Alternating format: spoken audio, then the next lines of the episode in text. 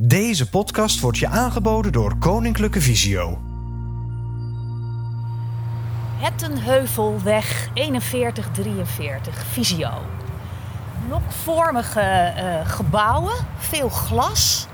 Niet echt per se heel gezellige omgeving om te zijn. Maar eh, wel vriendelijk dat we hier staan voor het gebouw van Visio met die mooie vlinder erop. Dat is wel weer uitnodigend, ja, hè? Zeker. Nee, Het, het is wel lekker winderig. Dat vind ik wel. Het is wel lekker fris hier. eh, Dat moet ik wel zeggen. Ehm, Een beetje uitwaaien.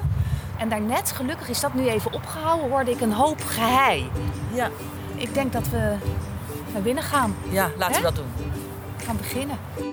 Dit is de Visiokast, een podcast van Koninklijke Visio. Bij Visio kan iedereen terecht met vragen over blind of slechtziend zijn. Samen kijken we naar wat wel kan en stimuleren we mensen om hun mogelijkheden te ontdekken. In deze podcast gaan Mieke, Petra en Theo op zoek naar wat revalidatie is. Wat is de impact en wat levert het op? Op zoek naar antwoorden reizen zij langs fysiovestigingen en gaan daar met hun collega's in gesprek. In deze eerste aflevering zoomen we in op de diagnose. En daarvoor zijn ze in Amsterdam. Welkom bij de Visiokast en welkom bij een nieuw seizoen van de Visiokast. Seizoen nummer drie en voor nummer drie zijn we afgereisd naar Amsterdam. Ben je een, eh, een nieuwe luisteraar? Welkom. Ken je de Visiokast nog niet? Nou, wij zijn een, een podcast van Koninklijke Visio. En eh, wij gaan je eh, meenemen in de revalidatie. Nou klinkt dat heel zwaar, komen we straks even op terug.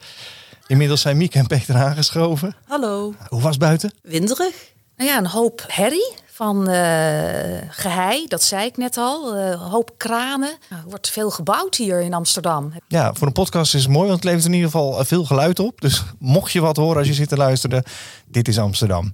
Eh, en ken je ons nog niet? Nou, dan zullen we ons zelf ook even voorstellen. Ik ben eh, Theo van Zuilen, ik werk bij Koninklijke Visio en ben daar medewerker advies. Ik ben Petra Kolen. Ik werk als lichaamsgericht therapeut in Den Haag. En ik ben Mieke Dauma en ik ben eh, maatschappelijk werker bij Visio Den Haag. Dit is aflevering 18 van de Visiocast. En de vorige 17 afleveringen hebben we in Den Haag gemaakt. En we gaan nu een, een toertje door Nederland maken. Dat wilden we graag. We wilden weg uit ons vaste stekkie. En vandaar dus dat we nu in Amsterdam zitten. En dat heeft een reden. We gaan de reis die je maakt als cliënt bij Koninklijke Visio in beeld brengen. Of in ieder geval in geluid omzetten. De reis die revalidatie heet.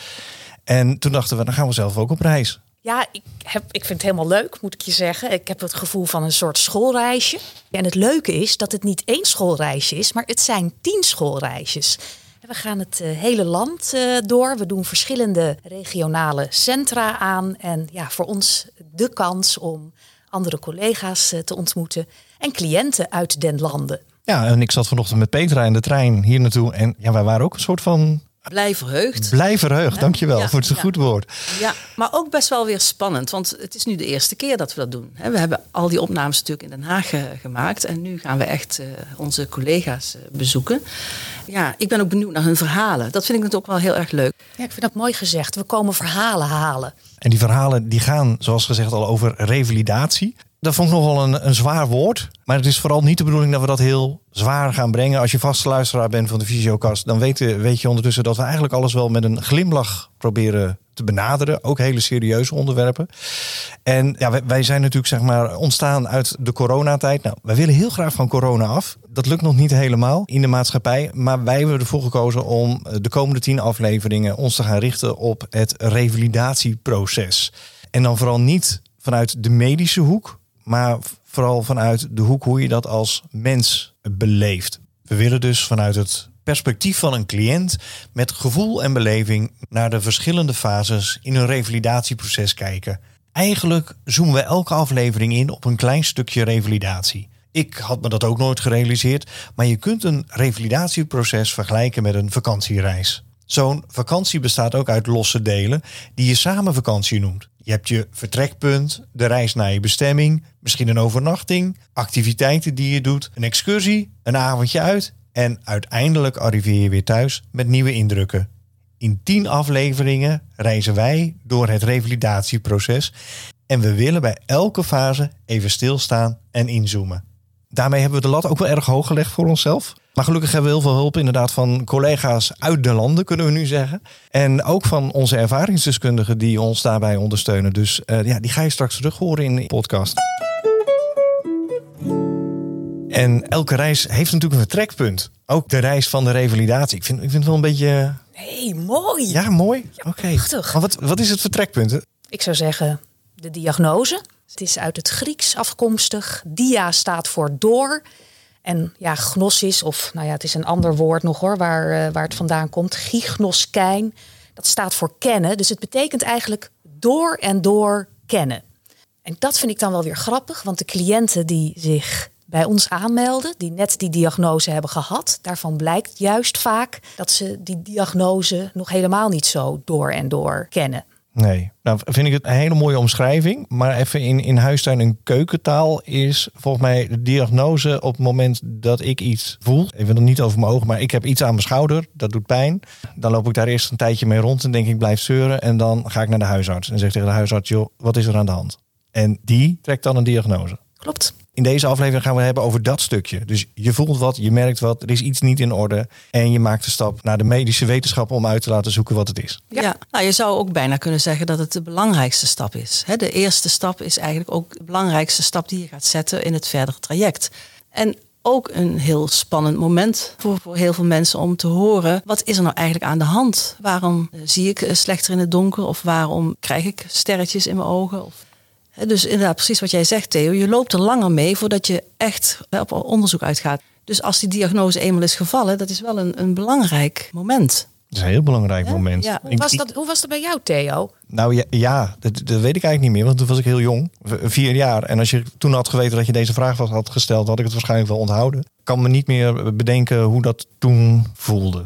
Nee. Heeft een van jullie wel eens een diagnose gehad? Uh, ja, toch wel verschillende diagnoses zijn dan wel in de loop der tijd aan mij uh, voorbij gegaan. Ik heb gelukkig nooit hele spannende diagnoses gehad, maar ik maakte er altijd wel, eh, zeg maar, als eh, behoorlijke hypochonde maakte ik er altijd wel iets spannends van. Ja, want wat leverde het op, die diagnose? En zekerheid dan toch van, ja. ja. En dan, vaak was het toch iets, wat ik net zei, aan mijn schouder of aan mijn knie. En dan kon ik door naar de fysiotherapeut en dan kreeg ik wat oefeningen. En dan was het eigenlijk met drie weken was het eigenlijk altijd wel opgelost geeft ook richting hè, aan, een, aan een behandeling. Uh. Ja, dat is heel fijn. De andere kant vind ik ook dat, uh, want nou zeg je, hè, ben je bekend met een diagnose. Wat ik van mezelf ken, is uh, dan heb ik ergens last van, een pijntje of ongemak. En dan ga ik naar de huisarts. Want ergens in mij is er toch een stemmetje van, er zal toch niet iets ernstigs zijn. Dus uh, eigenlijk ga ik dan naar de huisarts om toch gerustgesteld te worden. En ben ik bang voor een diagnose die uh, uiteindelijk ja, heel erg levensbepalend is. Wat natuurlijk ook heel bekend is, maar misschien herkennen jullie dat ook wel, is dat je zelf je diagnose op internet gaat proberen te trekken. Ja. Mijn ervaring is, dan heb je toch wel vaak iets waar je nog drie weken van kan leven en daarnaast over. dat is helemaal waar. De internet is heel handig, maar ja. soms ook een hele slechte raadgever. Ja, helemaal waar. Ik zit ook een beetje te denken aan de mensen, en die komen ook wel bij fysio, mensen die uh, geen diagnose hebben. En die noemen we dan tegenwoordig de, de SOLK-categorie, somatisch onvoldoende verklaarbare lichamelijke klachten. Ja, dat is wel weer een andere categorie. Dat is de vraag of dat, of dat nou zo fijn is om in die categorie uh, te vallen. Want dan blijf je onzeker over wat heb ik nou. En is het ook vaak lastig om die mensen op een goede manier te behandelen. Hoe raar het ook klinkt, het is toch fijn als je, als je er een stickertje op kan plakken. Precies. En ik zat ook nog even te denken aan wat jij net zei, Peet, over die diagnose die aan de ene kant ook zekerheid kan geven. Ik zat te denken aan het boek van Pascal Mercier. Dat is een bekende auteur, die heeft ook Nachttrein naar Lissabon geschreven. Maar die heeft ook een boek geschreven over het gewicht van woorden. Wat ik al een hele mooie titel vind, ook in combinatie met het woord de diagnose. Want het heeft nogal een gewicht en ook welke woorden je kiest. Maar in dit boek gaat het over een man die dus een diagnose te horen krijgt daarvan denkt nog maar een paar maanden mee te kunnen leven. En dat blijkt dus verkeerde diagnose te zijn. Er zijn foto's door de war gehaald. En ineens ziet zijn perspectief er dus heel anders uit. En blijkt hij gewoon nog een heel leven voor zich te hebben. Ook zo'n bizar idee. Ja, wel beangstigend. Ja. ja, weet je, als je de afloop weet, dan is het wel weer mooi. Want ik denk dat je dan die drie maanden die je hebt, hè, dat je dan van alles gaat ondernemen om nog maar alles uit het leven te halen. Ja. En dan is het mooi als je als toetje krijgt dat het allemaal een grapje was. Zeg maar. kunnen jullie je ook nog voorstellen dat je liever geen diagnose wil hebben? Je kop in het zand steken. Ik denk toch wel, als je echt ernstige klachten hebt, ja, ga je toch op zoek naar oorzaken. En, en dan wil je toch een diagnose hebben, want je wil er eigenlijk ook weer van af. En dan moet je toch eerst weten wat je hebt. En, eh, en als je er niet meer van af kunt, dan moet ik wel weten hoe het behandeld kan worden. Het is dubbel. Want je wil natuurlijk geen ernstige diagnose hebben of iets wat zo levensbepalend is, dat je daar de rest van je leven last van hebt of mee moet dealen. Of, uh... ja, ik zit zelf daar een beetje aan te, te denken. Nou, eigenlijk helemaal niet. Maar ik heb een opa die jong dementerend uh, was. En er is tegen mij wel eens gezegd dat is uh, iets wat in de genen kan zitten.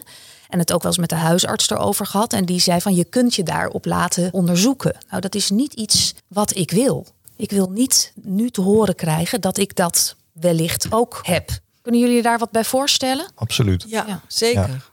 Ja, want stel dat, dat dat uitkomt van je hebt het ook. En dan leven met die wetenschap en ook daaraan gekoppelde angst. Is misschien minder leuk als in onwetendheid leven en dan maar lekker je, je ding doen. Zeker op het moment dat er ook nog niet zo heel veel aan te doen valt. Ik snap hem. Kan ook heel bepalend zijn als het dus gaat overheersen. Hè? Dus dat het, dat het steeds in je nek hijgt en, en dat je er eigenlijk dat het toch steeds aanwezig is. Een bepaalde angst of onzekerheid. Dus het is maar net hoe grote rol speelt het in je leven. Ja, onwetendheid geeft denk ik ook vrijheid.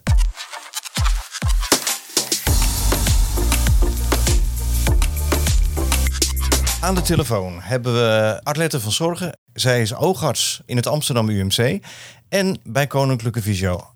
Arlette, wat is nou precies het verschil tussen uh, oogarts zijn in het ziekenhuis en bij Visio? Ja, dat is een uh, hele goede vraag en ook een vraag die ik uh, wel vaker krijg. Om het kort uit te leggen is het eigenlijk zo dat in het ziekenhuis heb je ja, meer een behandelende functie ook. En bij fysio heb ik meer een begeleidende rol. Ik doe wel oogkundig onderzoek en ik kijk ook zeker naar of er een aandoening is als die nog niet bekend zou zijn. Maar als er echt een behandeling nodig is, of een, een follow-up, dat iemand vaker moet komen, dan, uh, dan verwijs ik uh, naar de oogarts in het ziekenhuis. Nou hebben we het in deze uh, podcast over de diagnose. Om plat te zeggen, ja, er moet er wel iets aan de hand zijn. en, mm -hmm. en kan jij een inschatting geven hoeveel oogaandoeningen er zijn? Nou, ontzettend veel. een oog is echt een heel mooi orgaan wat bestaat uit ontzettend veel onderdelen. En eigenlijk aan elk onderdeel kan je wel iets mankeren. Dat, dat is echt eigenlijk ontelbaar, te veel om uit te leggen. Natuurlijk heb je de gangbare of de meest voorkomende aandoeningen. Grote aandoeningen zoals eh, bijvoorbeeld glaucoom, als je vaak met een hoge oogdruk zit bijvoorbeeld. Of macula-degeneratie, diabetische retinopathie, dus dat door de suikerziekte het netvlies aangedaan raakt. Maar je hebt ook oogheelkundige aandoeningen bij kinderen. En die kunnen aangeboren zijn, uh, die kunnen ontstaan gedurende het leven. Um, er zijn oogheelkundige aandoeningen die zich in het loop van het leven verder verergeren, bijvoorbeeld, die niet stabiel zijn. En elk onderdeel van je oog, dus van de voorkant tot en met de achterkant, kan je eigenlijk wel iets ja, eraan hebben. Dus de diagnoses zijn uh, heel veel. En daarnaast heb je ook uh, visuele klachten die misschien niet gepaard gaan met een oogheelkundige aandoening, maar wel met een probleem in de verwerking van de beelden. Bijvoorbeeld zoals CVI. En CVI staat dan voor een cerebrale visuele stoornis. Um, en kan weer gepaard gaan bij kinderen die bijvoorbeeld hersenschade hebben opgelopen bij uh, de geboorte bijvoorbeeld. Dus het is echt ontzettend veel en eigenlijk te veel om op te noemen. Maar ik heb een kleine poging gedaan. Ja, uh, hoe stel je dan een diagnose? Um, nou, dat is bij iedereen anders. Um, hoe je tot zo'n diagnose komt. Soms zie je letterlijk aan het oog, aan de structuur, wat er mis is. Dus zie je de ontsteking zie je zitten, of je ziet een, een, een bloeding zitten, of je meet een hoge oogdruk. Soms eh, is het onderdeel van een syndroom bijvoorbeeld. En dan is er meer aan de hand met op andere plekken van het lichaam, bijvoorbeeld afwijkingen. En zie je ook iets bij het oog. En dat samen maakt dan dat het naar een bepaald syndroom wijst. Dus dan moet je niet alleen uh, je patiënt inlichten dat je dit vindt, maar heb je ook te maken met andere dokters. Dus bijvoorbeeld met een neuroloog of met een kinderarts of met een uh, internist. Dus soms zie je het letterlijk zitten en soms is het meer een puzzel en heb je aanvullend onderzoek nodig. Uh, bijvoorbeeld een gezichtsveld, dus wat zie je om je heen? het is niet altijd hetzelfde, dezelfde manier hoe je erachter komt. Dus ja, dat moet je bij iedereen anders benaderen. Je moet luisteren naar de klachten, luisteren naar de vragen. Uh, is iemand doorverwezen vanuit een andere specialist? Waar zijn daar dan de vragen vanuit? En zo ga je kijken naar de ogen en ga je kijken naar de patiënt. En ja, ga je kijken wat er mis is, kijken of je dat kan vinden. Ja, nou, nou hebben we het in deze uh, podcast over de diagnose, uh, maar ook eigenlijk over dat stukje wat daarvoor zit. Hè? Je mankeert iets, daar moet je iets mee. Hè? Als het heel ernstig is, dan, dan is het heel duidelijk, dan ga je naar een arts toe. Dat hebben dus mensen al gedaan, hè? die drempel zijn ze over. En dan zitten ze op een gegeven moment bij jou in de, in de spreekkamer. En dan moet jij hen hun diagnose gaan vertellen. We hebben al van een aantal mensen gehoord hoe dat is, maar hoe is dat voor jou als oogarts? Ja, dat is soms best heel lastig. Afhankelijk ook wat de boodschap is. Soms zijn mensen heel lang zoekende en kan het niet gek genoeg een soort opluchting zijn van oké, nu weten we eindelijk wat er aan de hand is. Maar soms is het ook echt wel heel vervelend uh, nieuws wat je moet vertellen. Maar ja, je moet het wel vertellen. Hè? Je moet vertellen hoe het is. En dan gaat het er vooral om dat je niet alleen de diagnose noemt, maar dat je daar ook uitleg bij geeft. Wat, wat betekent dat dan? En uh, wat gaat het dan inhouden? Kunnen we iets doen aan de behandeling? Of heeft er een ander traject nodig? Misschien een operatie of misschien naar fysio. Het, is ook heel erg kijken naar wie je voor je hebt zitten. En ook hoe oud het kind bijvoorbeeld is. Bijvoorbeeld in AMC zie ik eigenlijk zie ik alleen kinderen. En dat heeft ook heel veel te maken met ouders, maar ook met, met het kind zelf. Hoe oud is het kind? En wil ik ook op het niveau van het kind wil ik het zo goed mogelijk kunnen uitleggen. Nou, de loop der jaren heb je daar natuurlijk wel meer ervaring mee opgedaan. Maar soms is het best wel, uh, best wel heel lastig. Ja, mag je ook wel eens goed nieuws brengen? Ja, ja gelukkig ook wel. He, gelukkig kun, is, is, zijn er ook aandoeningen uh, te genezen. Dus dan start je een behandeling en dan knapt het op. Dus dat is super, dat is heel fijn. En dan kan je het goede nieuws vertellen dat het geslaagd is, de behandeling. Je, bouwt toch een band op met een patiënt, vind ik. Je ziet ze vaak toch meerdere keren terug. Je wil kijken of het aanslaat, je wil kijken of het goed blijft.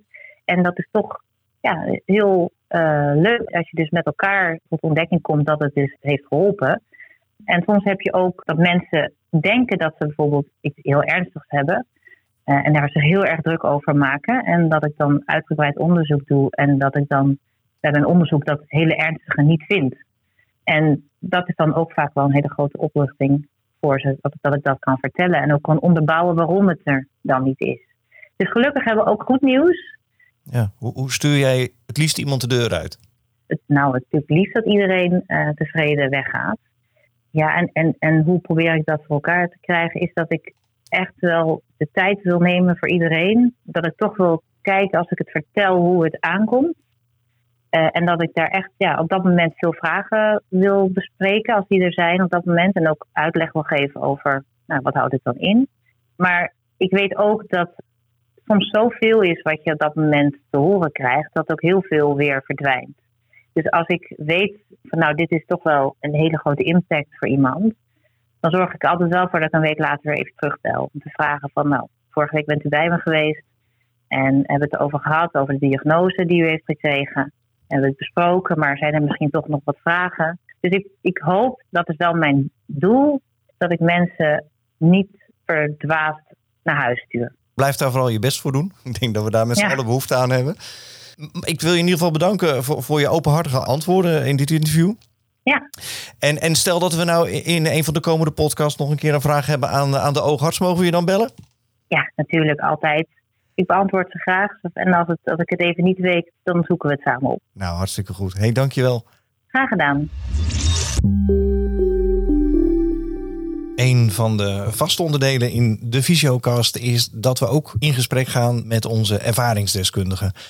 Mieke, kan jij nog heel kort even ons geheugen opfrissen? Wat, wat zijn ervaringsdeskundigen? Wanneer ben je dat? Ervaringsdeskundigen bij Visio zijn vaak oud-cliënten, maar soms ook nog cliënten die een heel revalidatietraject al bij uh, Visio hebben doorlopen. En die hun ervaring ten goede willen laten komen aan cliënten die nog helemaal aan het begin staan van het traject. En wat we in elke aflevering willen doen, dus bij elk onderwerp willen we hen de vraag stellen die met dat onderwerp te maken hebben. Dus we willen daarmee ook een soort ja, boeket maken van hoe zij dat beleefd hebben. En we vroegen hen dus voor deze aflevering wat zij nog wisten van hun diagnose en de tijd daarvoor. De dag die voor mij alles veranderde was een maandagochtend in de kerstvakantie. Ik werd wakker en ik zag in mijn linkeroog een grote zwarte vlek. Alleen linksboven kwam er nog een streepje licht naar binnen. Ik ben toen door de sneeuw met het OV naar het oogziekenhuis gegaan en daar bleek de zwarte vlek een bloedvlek te zijn. Ik kreeg de diagnose AIED, een zeldzame erfelijke oogziekte die van moeder op zoon wordt doorgegeven. Mijn specialist voegde er nog wel een zinnetje aan toe. Ik kan niets voor u doen. Dat maakt indruk als een dokter zegt dat hij je niet kan helpen. Ik ben thuis natuurlijk meteen gaan googlen. Eén pagina was er op het hele internet te vinden. Eentje maar. En wat er stond was ook niet zo best. Iets over gegarandeerde blindheid tussen je 40ste en 44ste levensjaar.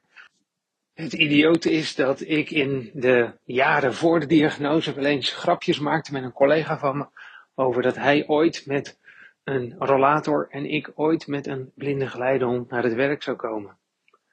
En inmiddels zijn we meer dan tien jaar verder en heb ik de hond en heeft hij twee nieuwe heupen.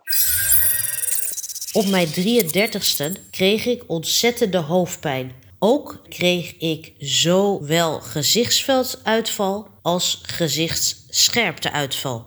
Na vele onderzoeken in het ziekenhuis kwam men erachter dat ik een hydrocephalus heb en niet aangeboren ongeneeslijke hersenaandoening.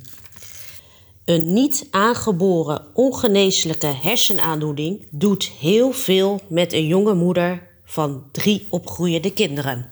Ik schaamde mij ervoor dat ik slechtziend was. Wat zouden andere mensen niet denken en zeggen? Maar op een gegeven moment kan je niet meer verbloemen dat je slechtziend bent en ben hulp gaan accepteren. Dat ik iets aan mijn ogen mankeerde, bleek eigenlijk al op de kleuterschool. De aanleiding was een prachtig felroze stuk papier met potloodlijnen erop, die we van de juffrouw moesten uitprikken. Echter, ik zag niet één lijn, ik zag eronder meteen nog een lijntje. En prikte dus de ene keer op het bovenste lijntje en de andere keer op het onderste lijntje. Dat vond de juffrouw niet goed. Het duurde niet lang voordat ik bij de oogarts zat. En bij de oogarts bleek mijn bijziendheid. Nou, dat is op zich niet zo'n probleem. Ik kreeg een bril en daar kan je prima mee leven. Hoewel ik wel altijd voor in de klas moest zitten, wat minder leuk was. Ik besloot weer opnieuw naar school te gaan. Ik ging naar de avondschool om een avond HAVO-diploma te halen. 25 mei 1978 moest ik eindexamen doen. S'morgens kreeg ik bericht van mijn volgende opleiding voor mondhygiëniste dat ik was aangenomen. S'morgens zat ik met verwijde pupillen bij de oogarts voor een gezichtsveldonderzoek. En smiddags moest ik eindexamen doen. En ik kreeg bij de oogarts de diagnose. Ik had RP. Eén regeltje wat de oogarts zei over die retinitis pigmentosa was. Als je 38 of 40 bent, houd er dan maar rekening mee dat je dan ofwel zeer slechtziend bent of blind. En dat kwam als een een enorme mokerslag op me af. Ik moest terug alleen met de bus naar huis. Ik kwam bij mijn ouders en mijn vader kon alleen maar boos reageren van wat denkt die oogarts wel niet? En mijn moeder kon geen woord meer uitbrengen. Als ik terugdenk, was ik al mijn hele leven slechtziend. Ik was toen destijds in behandeling bij een oogarts, maar hij wist ook niet wat met me aan de hand was en ik helemaal niet. Op late leeftijd is mijn zicht achteruit gegaan. Ik liep overal tegenaan en ik kon het niet meer lezen, zwart schrift en de diepte niet meer in kunnen schatten van de stoepranden enzovoort. Daardoor ook ontslag van mijn werk. Ben samen met mijn man uh, second opinion aangevraagd bij het Oogziekenhuis in Rotterdam. Daarnaast ben ik ook via mijn neef bij het LOERF terechtgekomen. Tijdens mijn revalidatie kreeg ik te horen dat ik oogziekte had van macula-degeneratie en RP. Natuurlijk voel ik destijds me gewoon heel klein en waardeloos en heel erg verdrietig. Eind 2010 merkte ik dat ik met mijn linkeroog opeens minder kon zien. En dat klopte, want de opticien bevestigde dat. Ik ging meteen door naar de oogarts een oogzenuwontsteking. In de loop van de zomer 2011 werd mijn zicht helemaal slecht. Minder dan 5% Dan mocht ik door naar het academisch ziekenhuis. Daar hebben ze vastgesteld dat het MS is. Het was wel een schok. Van een actieve vrouw die met auto overal heen ging, aan het werk was en het sporten, werd ik een stuk afhankelijker. Voor mijn man was het zwaar, hij had opeens een heel andere vrouw naast zich. Al met al zijn we er goed doorheen gekomen. Tot zover eh, de eerste reacties die wij kregen van onze ervaringsdeskundigen. Wat me vooral opvalt is dat het lastig is om dit in een paar woorden samen te vatten. We hebben heel veel reacties binnengekregen, dus we doen zo nog een blokje. Maar misschien willen jullie alvast even reageren op wat je gehoord hebt. De ongelofelijke diversiteit, verschillende aandoeningen, of echt oogaandoeningen, of voortkomend uit niet aangeboren hersenletsel, samenhangend met MS, verschillende levensfasen. is weinig leuks aan. Ja, en eh, bij sommigen heb je ook het idee alsof ze het, in ieder geval bij één iemand had ik het idee alsof die het zelf weer opnieuw beleefde.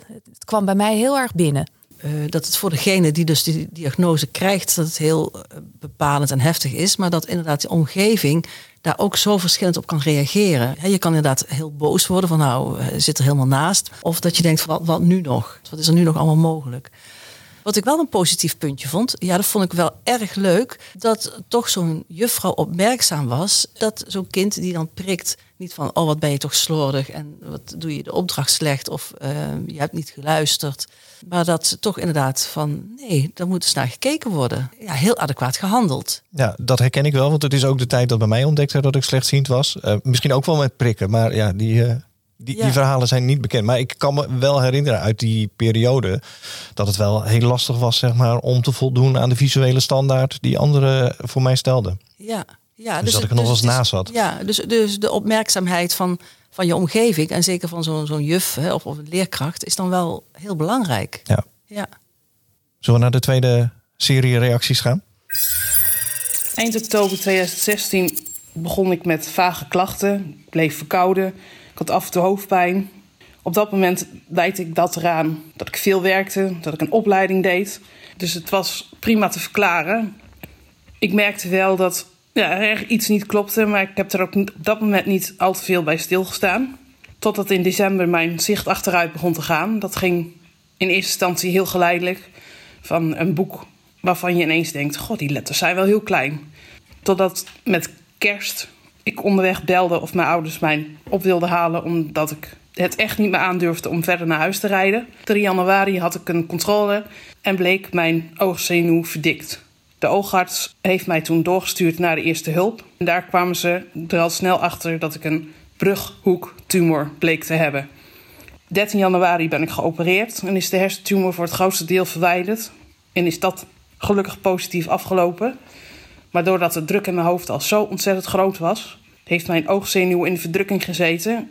En hiervan zijn de bloedvaatjes helaas kapot gegaan, waardoor ik nu nog steeds heel erg slecht zie. Het ging zo snel dat ik niet de kans kreeg om te realiseren wat er nu precies aan de hand was. Begin 1999 kreeg ik een vlekje in mijn linkeroog. De diagnose was vrij snel gesteld. De oogzenuw was niet meer doorbloed en beschadigd, waardoor het centrale gezichtsveld helemaal weg was. Op zich niet zo'n probleem, omdat mijn rechteroog prima was en ik heb er altijd gewoon mee kunnen werken. Totdat ik in 2015 vlekken kreeg in mijn rechteroog. Ook hier was de diagnose oogzenuw beschadigd en niet meer goed doorbloed. Omdat ik toen werkloos was, was het probleem wel iets groter. In het begin was ik heel onzeker over wat is mijn toekomst. Het moeilijkste was in het begin de acceptatie van bepaalde dingen niet meer kunnen en om hulp te vragen. Ik heb me daar vrij snel overheen gezet. En ik ben toch weer gaan proberen alle dingen te doen die ik van tevoren ook deed. Alleen ja, het tempo ligt allemaal wat lager en het gaat allemaal iets moeizamer. Ik was veertien toen er onderzoeken werden gedaan aan mijn ogen. Ik heb uh, eerlijk gezegd niet precies geweten waarom dat was. Ik heb ook geen idee of mijn ouders echt bewust waren van dat ik slechtziend zou worden. Het is mij op die leeftijd niet verteld. En eigenlijk, als ik er nu op terugdenk, denk ik misschien ook wel goed. Ik ben eigenlijk gewoon verder met mijn leven gegaan.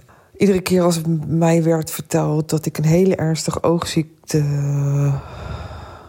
had, heb, um, heb ik dat heel ver weggestopt. Uh, ik had het gevoel dat het niet over mij ging. Ik kwam erachter tijdens het sporten.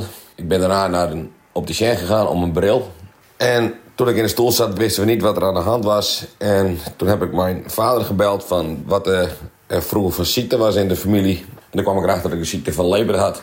Toen ben ik eh, in de auto naar huis gereden. En toen kwam je in een rollercoaster. De grootste vraag was eigenlijk, waar stapt het? En toen het stil kwam te staan, bij 2 à 3 procent. Toen kon ik weer uh, op gaan bouwen.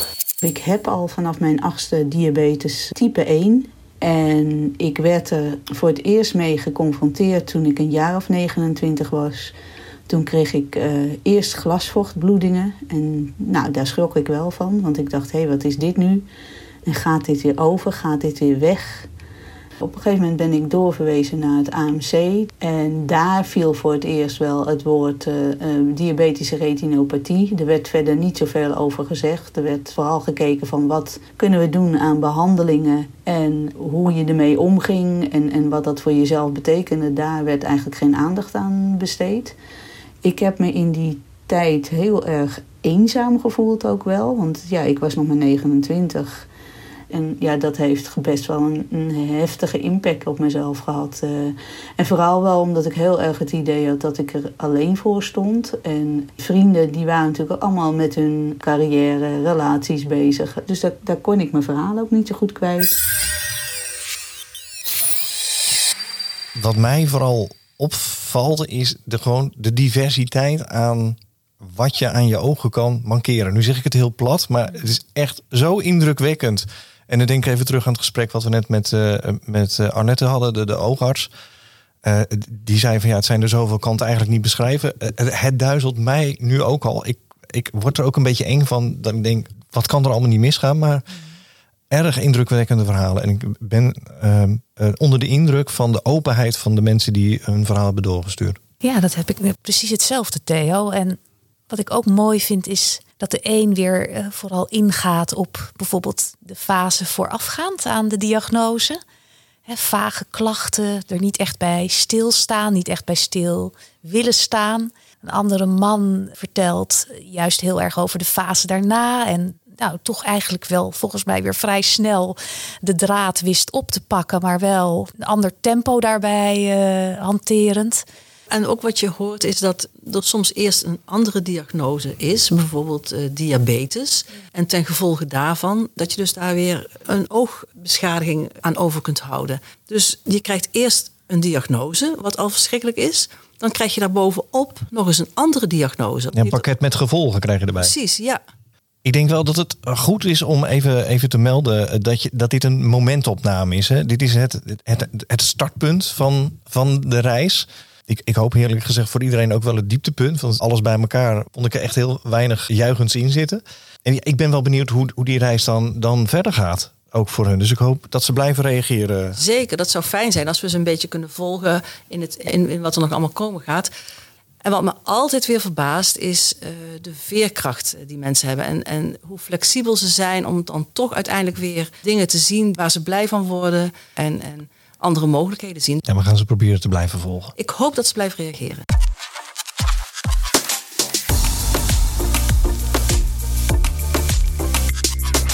Vandaag verhalen uit de praktijk. We gaan elke keer als we op een andere locatie zijn, een medewerker, een collega aan het woord laten. En in dit geval is dat Rosalie de Mol, adviesmedewerker bij Amsterdam en heer Hugo Waard.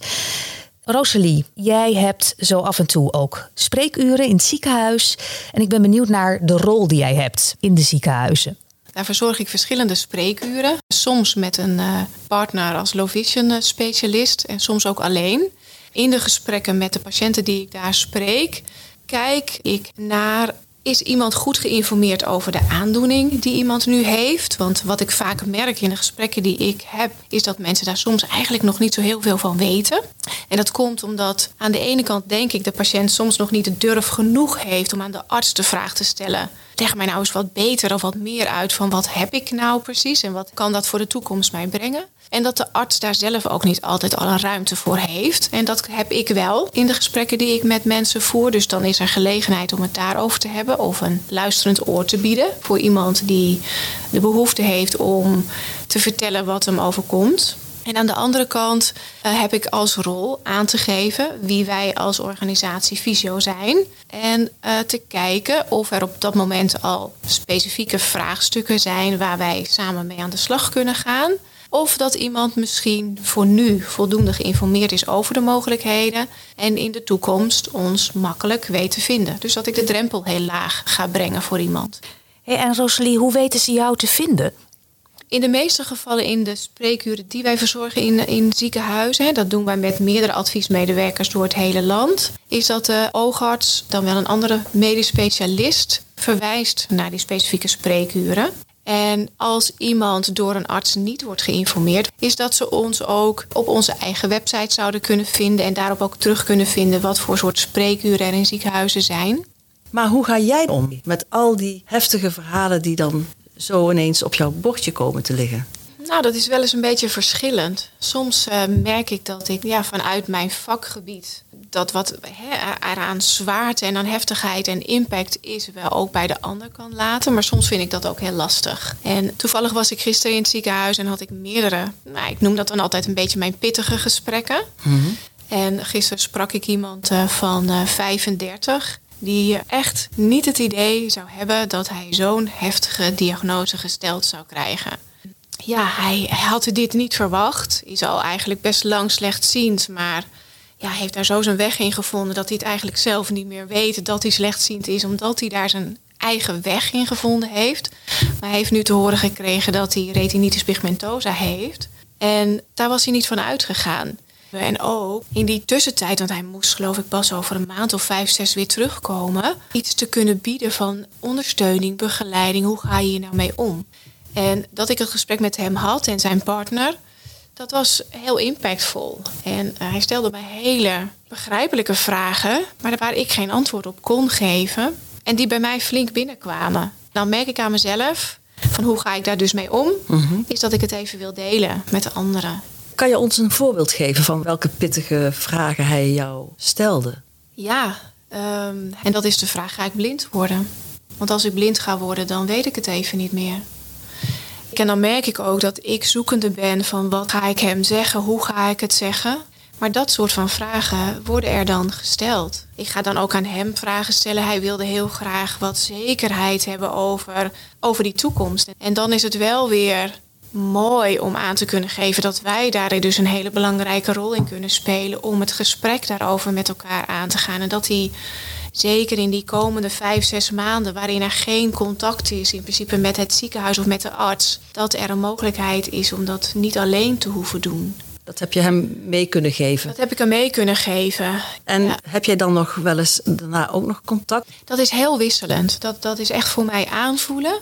Soms vraag ik aan mensen: vindt u het prettig dat ik u bijvoorbeeld over een maand even bel? Of vindt u het juist fijn om zelf de regie te houden? Ik wil altijd gewoon de brug blijven naar visio. Als iemand zegt: ik wil mezelf aanmelden, helemaal goed. Maar ik vind het zelf heel fijn. Ik zit ook dicht bij de oogarts. Ik kan vaak ook nog wel wat dingen regelen die nodig zijn om een aanmelding te starten is dat ik samen met de patiënt kijk waar de behoeftes liggen. En specifiek in het geval van die man, wat jij net noemde, hoe gaat hij verder? Ik merkte aan hem, en hij heeft het ook aangegeven, is dat hij zei: Ik vind het best wel veel om te horen wat je vertelt over jouw organisatie en wat je kunt doen. En dat snapte ik ook wel, want hij was helemaal niet bezig met de vraagstukken die wij oppakken. Hij was met dat idee helemaal niet naar het ziekenhuis gekomen. Ik heb het ook, gevraagd, wat is voor jou nu op dit moment het meest belangrijk? En toen zei hij, ik heb even de ruimte nodig om het binnen te laten komen. En dat merkte ik ook aan zijn vrouw, die was dan een stuk emotioneler, merkte ik, dan dat hij dat was. En daarna ga ik nadenken wat ik in de komende tijd, tot ik weer de arts spreek, fijn vind en waar ik behoefte aan heb. En um, ik heb jouw gegevens, gaf hij aan. Als ik het wil, dan neem ik contact met jou op. Rosalie, dankjewel voor, jou, uh, voor jouw inbreng. Nou, weet, lieve luisteraars, dat er naast Rosalie nog heel veel adviesmedewerkers uh, zijn bij Visio. Die hetzelfde werk doen als jij. Daar kunnen dus toekomstige cliënten zich ook toe wenden. Onze excuses voor de mindere geluidskwaliteit in dit interview. Mocht je behoefte hebben om te reageren op dit interview of op deze podcast, stuur dan een berichtje naar visiocast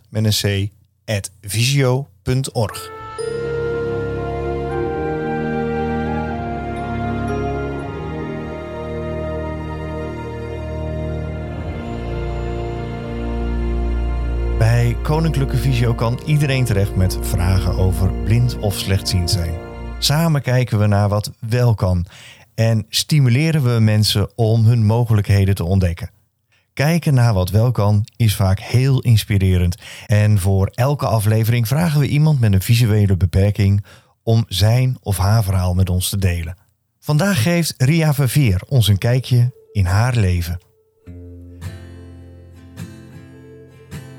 Ik ben Ria Verveer, 66 jaar. Ik woon in Annapolona, in de kop van Noord-Holland. Ik kom oorspronkelijk van het mooie Waddeneiland Texel. Ik ben getrouwd met Jaap en ik heb uh, mijn hele leven eigenlijk voor de klas gestaan. Maar toen ik bijna 60 jaar was, uh, kreeg ik een dubbele oogzenuwontsteking.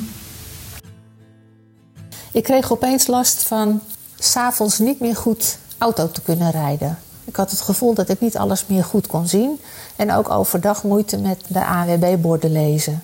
Maar toen ik op een gegeven moment uh, met één oog dicht ook het gezicht niet meer kon zien van degene met wie ik een gesprek voerde, toen dacht ik, nu wordt het echt tijd om naar de huisarts te gaan.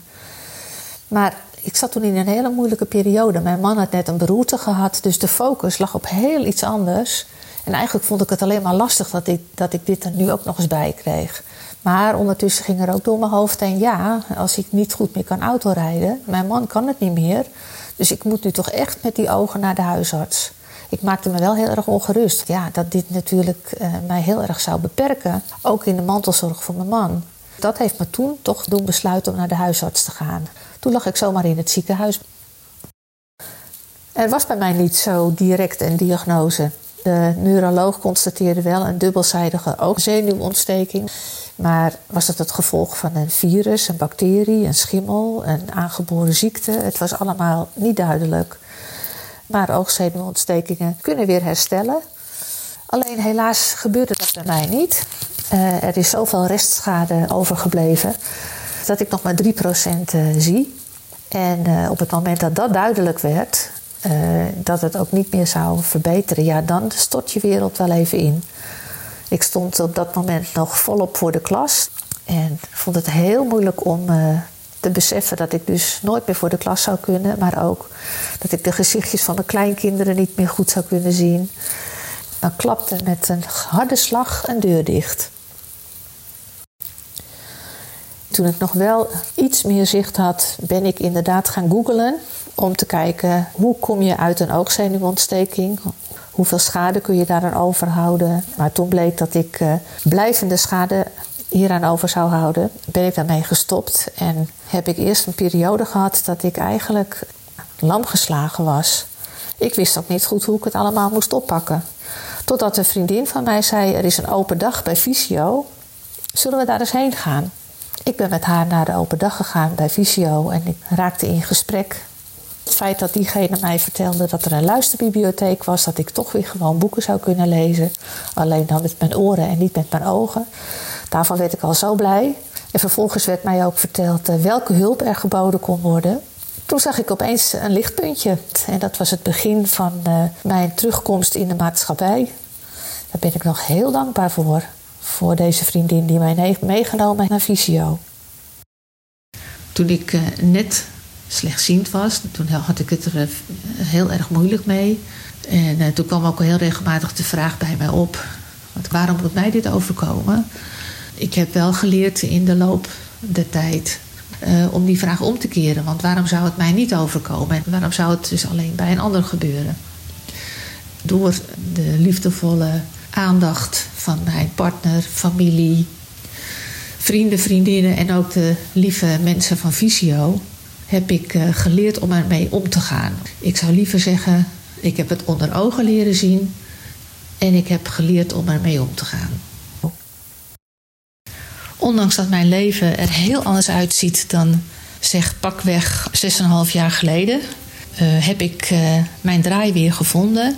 Staat mijn leven weer op de rails. En haal ik heel veel voldoening uit mijn hobby's. Eh, maar ook uit mijn sociale contacten. Ik heb een grote vriendinnenclub die mij overal mee naartoe slepen. En mijn kleinkinderen die regelmatig uh, langskomen. En als de kleinkinderen langskomen, laat ik alles uit mijn handen vallen. En dan gaan we spelletjes doen. Of we gaan tekenen, schilderen, kleien. Ik ben meer dan alleen mijn uh, visuele beperking. In het begin had ik nog wel eens de neiging om eigenlijk als een soort excuus als eerste al te vertellen van ik ben slechtziend hoor en oh ja, ik ben Ria. En nu is het meer van ik ben Ria en ik doe dit en ik doe dat. Ik hou van wandelen, het hele verhaal. En oh ja, ik ben ook nog slechtziend. Koninklijke Visio wil graag meedenken in wat wel kan. Veel blinde en slechtziende cliënten ontdekken nieuwe mogelijkheden of herontdekken oude talenten. Samen maken we meedoen mogelijk. Dan zijn we aangekomen bij het onderdeel waar, waar ik eigenlijk heel erg op zit te wachten, Petra. Want jij hebt je verdiept in de diagnose, maar dan eigenlijk in alle dingen die we tot nu toe nog niet besproken hebben. Dus ik zou willen zeggen. Wat weet je van de diagnose? Zolang er geen diagnose is, is er nog hoop. De tijd lijkt even stil te staan zolang er geen diagnose gesteld is. Alles is dan nog mogelijk. Of Zolang er geen diagnose is, ben je op het ergste voorbereid en ervaar je de diagnose als het zwaard van Damocles. Het zwaard van Damocles hing met een padenhaar aan een plafond boven het hoofd van Damocles. Hierdoor kon het zwaard ieder moment op zijn hoofd vallen. Deze uitdrukking wordt gebruikt als er sprake is van een continu, acuut en dreigend gevaar dat volkomen onafwendbaar of onbeheersbaar is, ondanks de voorspoed die je hebt. Als de diagnose eenmaal bekend is, kan je dit als een verlossing ervaren en valt alle spanning van de voorgaande periode van je af, omdat je je zoveel zorgen maakte over wat je te horen zou krijgen en het achteraf toch meeviel. Of als de diagnose bekend wordt, valt het je nog zwaarder dan verwacht en verdwijnt even alle grond onder je voeten. Door het stellen van een diagnose kan een gediagnosticeerde zich begrepen voelen en erkenning ervaren. Voor de verwerking is vooral de erkenning van de diagnose door de nabije omgeving heel belangrijk. De diagnose bevestigt dat het gaat om een probleem dat zo belangrijk is dat ondersteuning gewenst is. De gediagnosticeerde krijgt dan een gelegitimeerde rol en dat vormt de basis voor revalidatie. Wat weet je van het repelsteeltje-effect? Het repelsteeltje-effect is het positieve effect dat uitgaat van het geven van een diagnose. De term het repelsteeltje-effect werd in 1972 geïntroduceerd door Edward Wuller Torrey. Hij legde in zijn boek The Mind Game uit dat het simpelweg benoemen van een blokkade bij een patiënt verschillende associaties oproepen die ontladend werken. Hij vergeleek het benoemen van de juiste diagnose met het noemen van de naam repelsteeltje. Door het noemen van de naam repelsteeltje wist de prinses haar kind te redden, wat bevrijdend werkte. De prinses kende zijn naam niet, maar moest deze raden wat bijna onmogelijk was. Maar omdat het kleine mannetje dacht dat hij onschendbaar was, danste hij in het bos en zong: Niemand weet, niemand weet dat ik Repelsteeltje heet. Gelukkig kwam dit iemand ter oren en die snelde naar de prinses om dit te vertellen. En kon haar kind gered worden uit de handen van Repelsteeltje.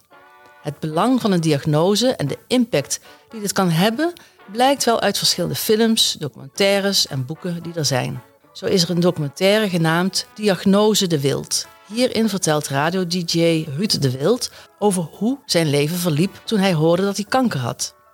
En Het Gewicht van Woorden is een boek van Pascal Mercier. Deze noemde Mieke al eerder in de podcast. Dan is er ook nog Diagnoses en dat is een documentaire reeks op Netflix. En Diagnoses is gebaseerd op een populaire rubriek van Dr. Lisa Sanders in de New York Times magazine. En zij volgt verschillende patiënten in hun zoektocht naar een diagnose.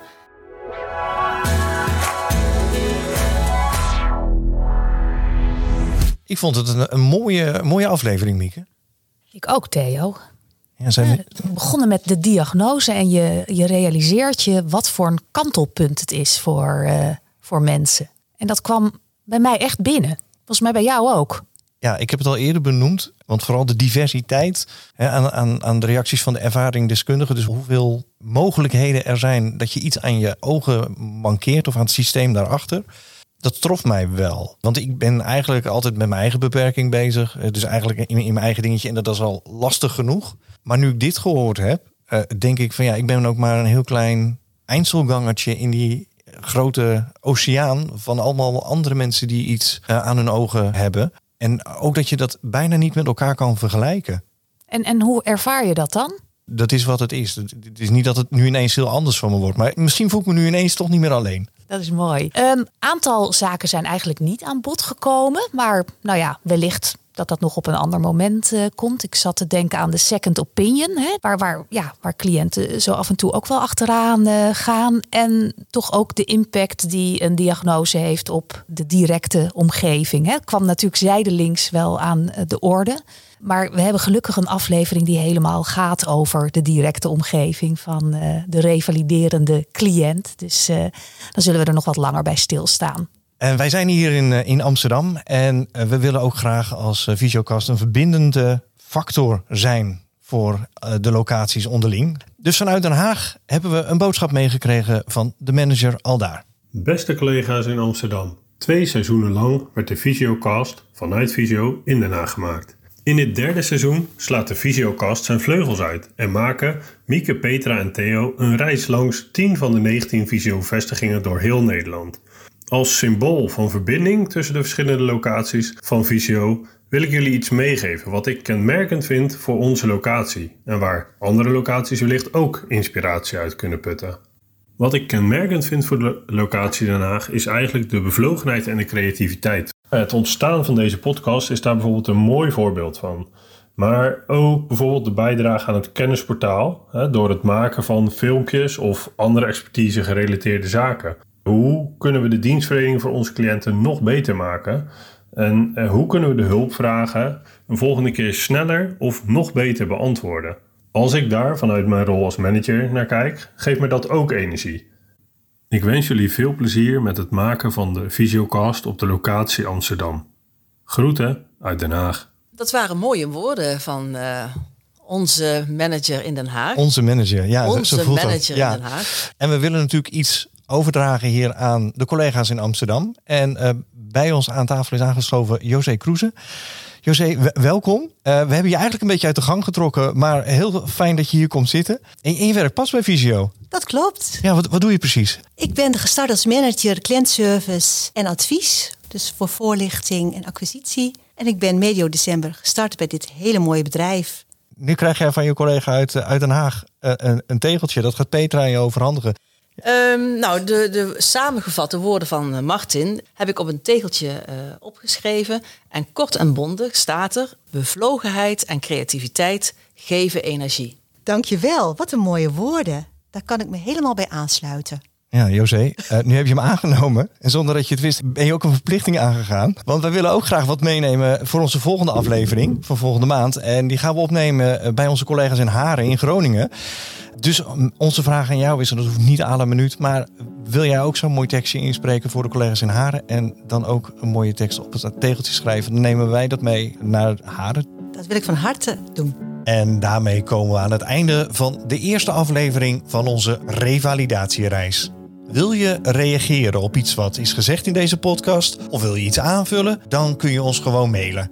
Wij zijn te bereiken op visiocast.visio.org. Visio is met een V van Victor en cast met een C van Carola.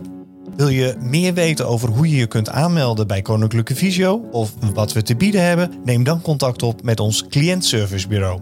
Die zijn telefonisch te bereiken op 088 585 8585. Verdere contactgegevens vind je in de omschrijving van deze podcast. En daar vind je nog meer linkjes naar de onderwerpen die we besproken hebben.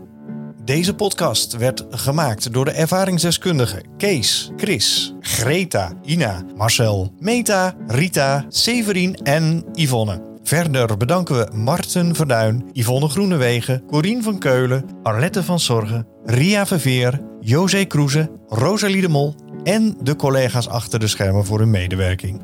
Namens Mieke en Petra wens ik je alle goeds en blijf gezond.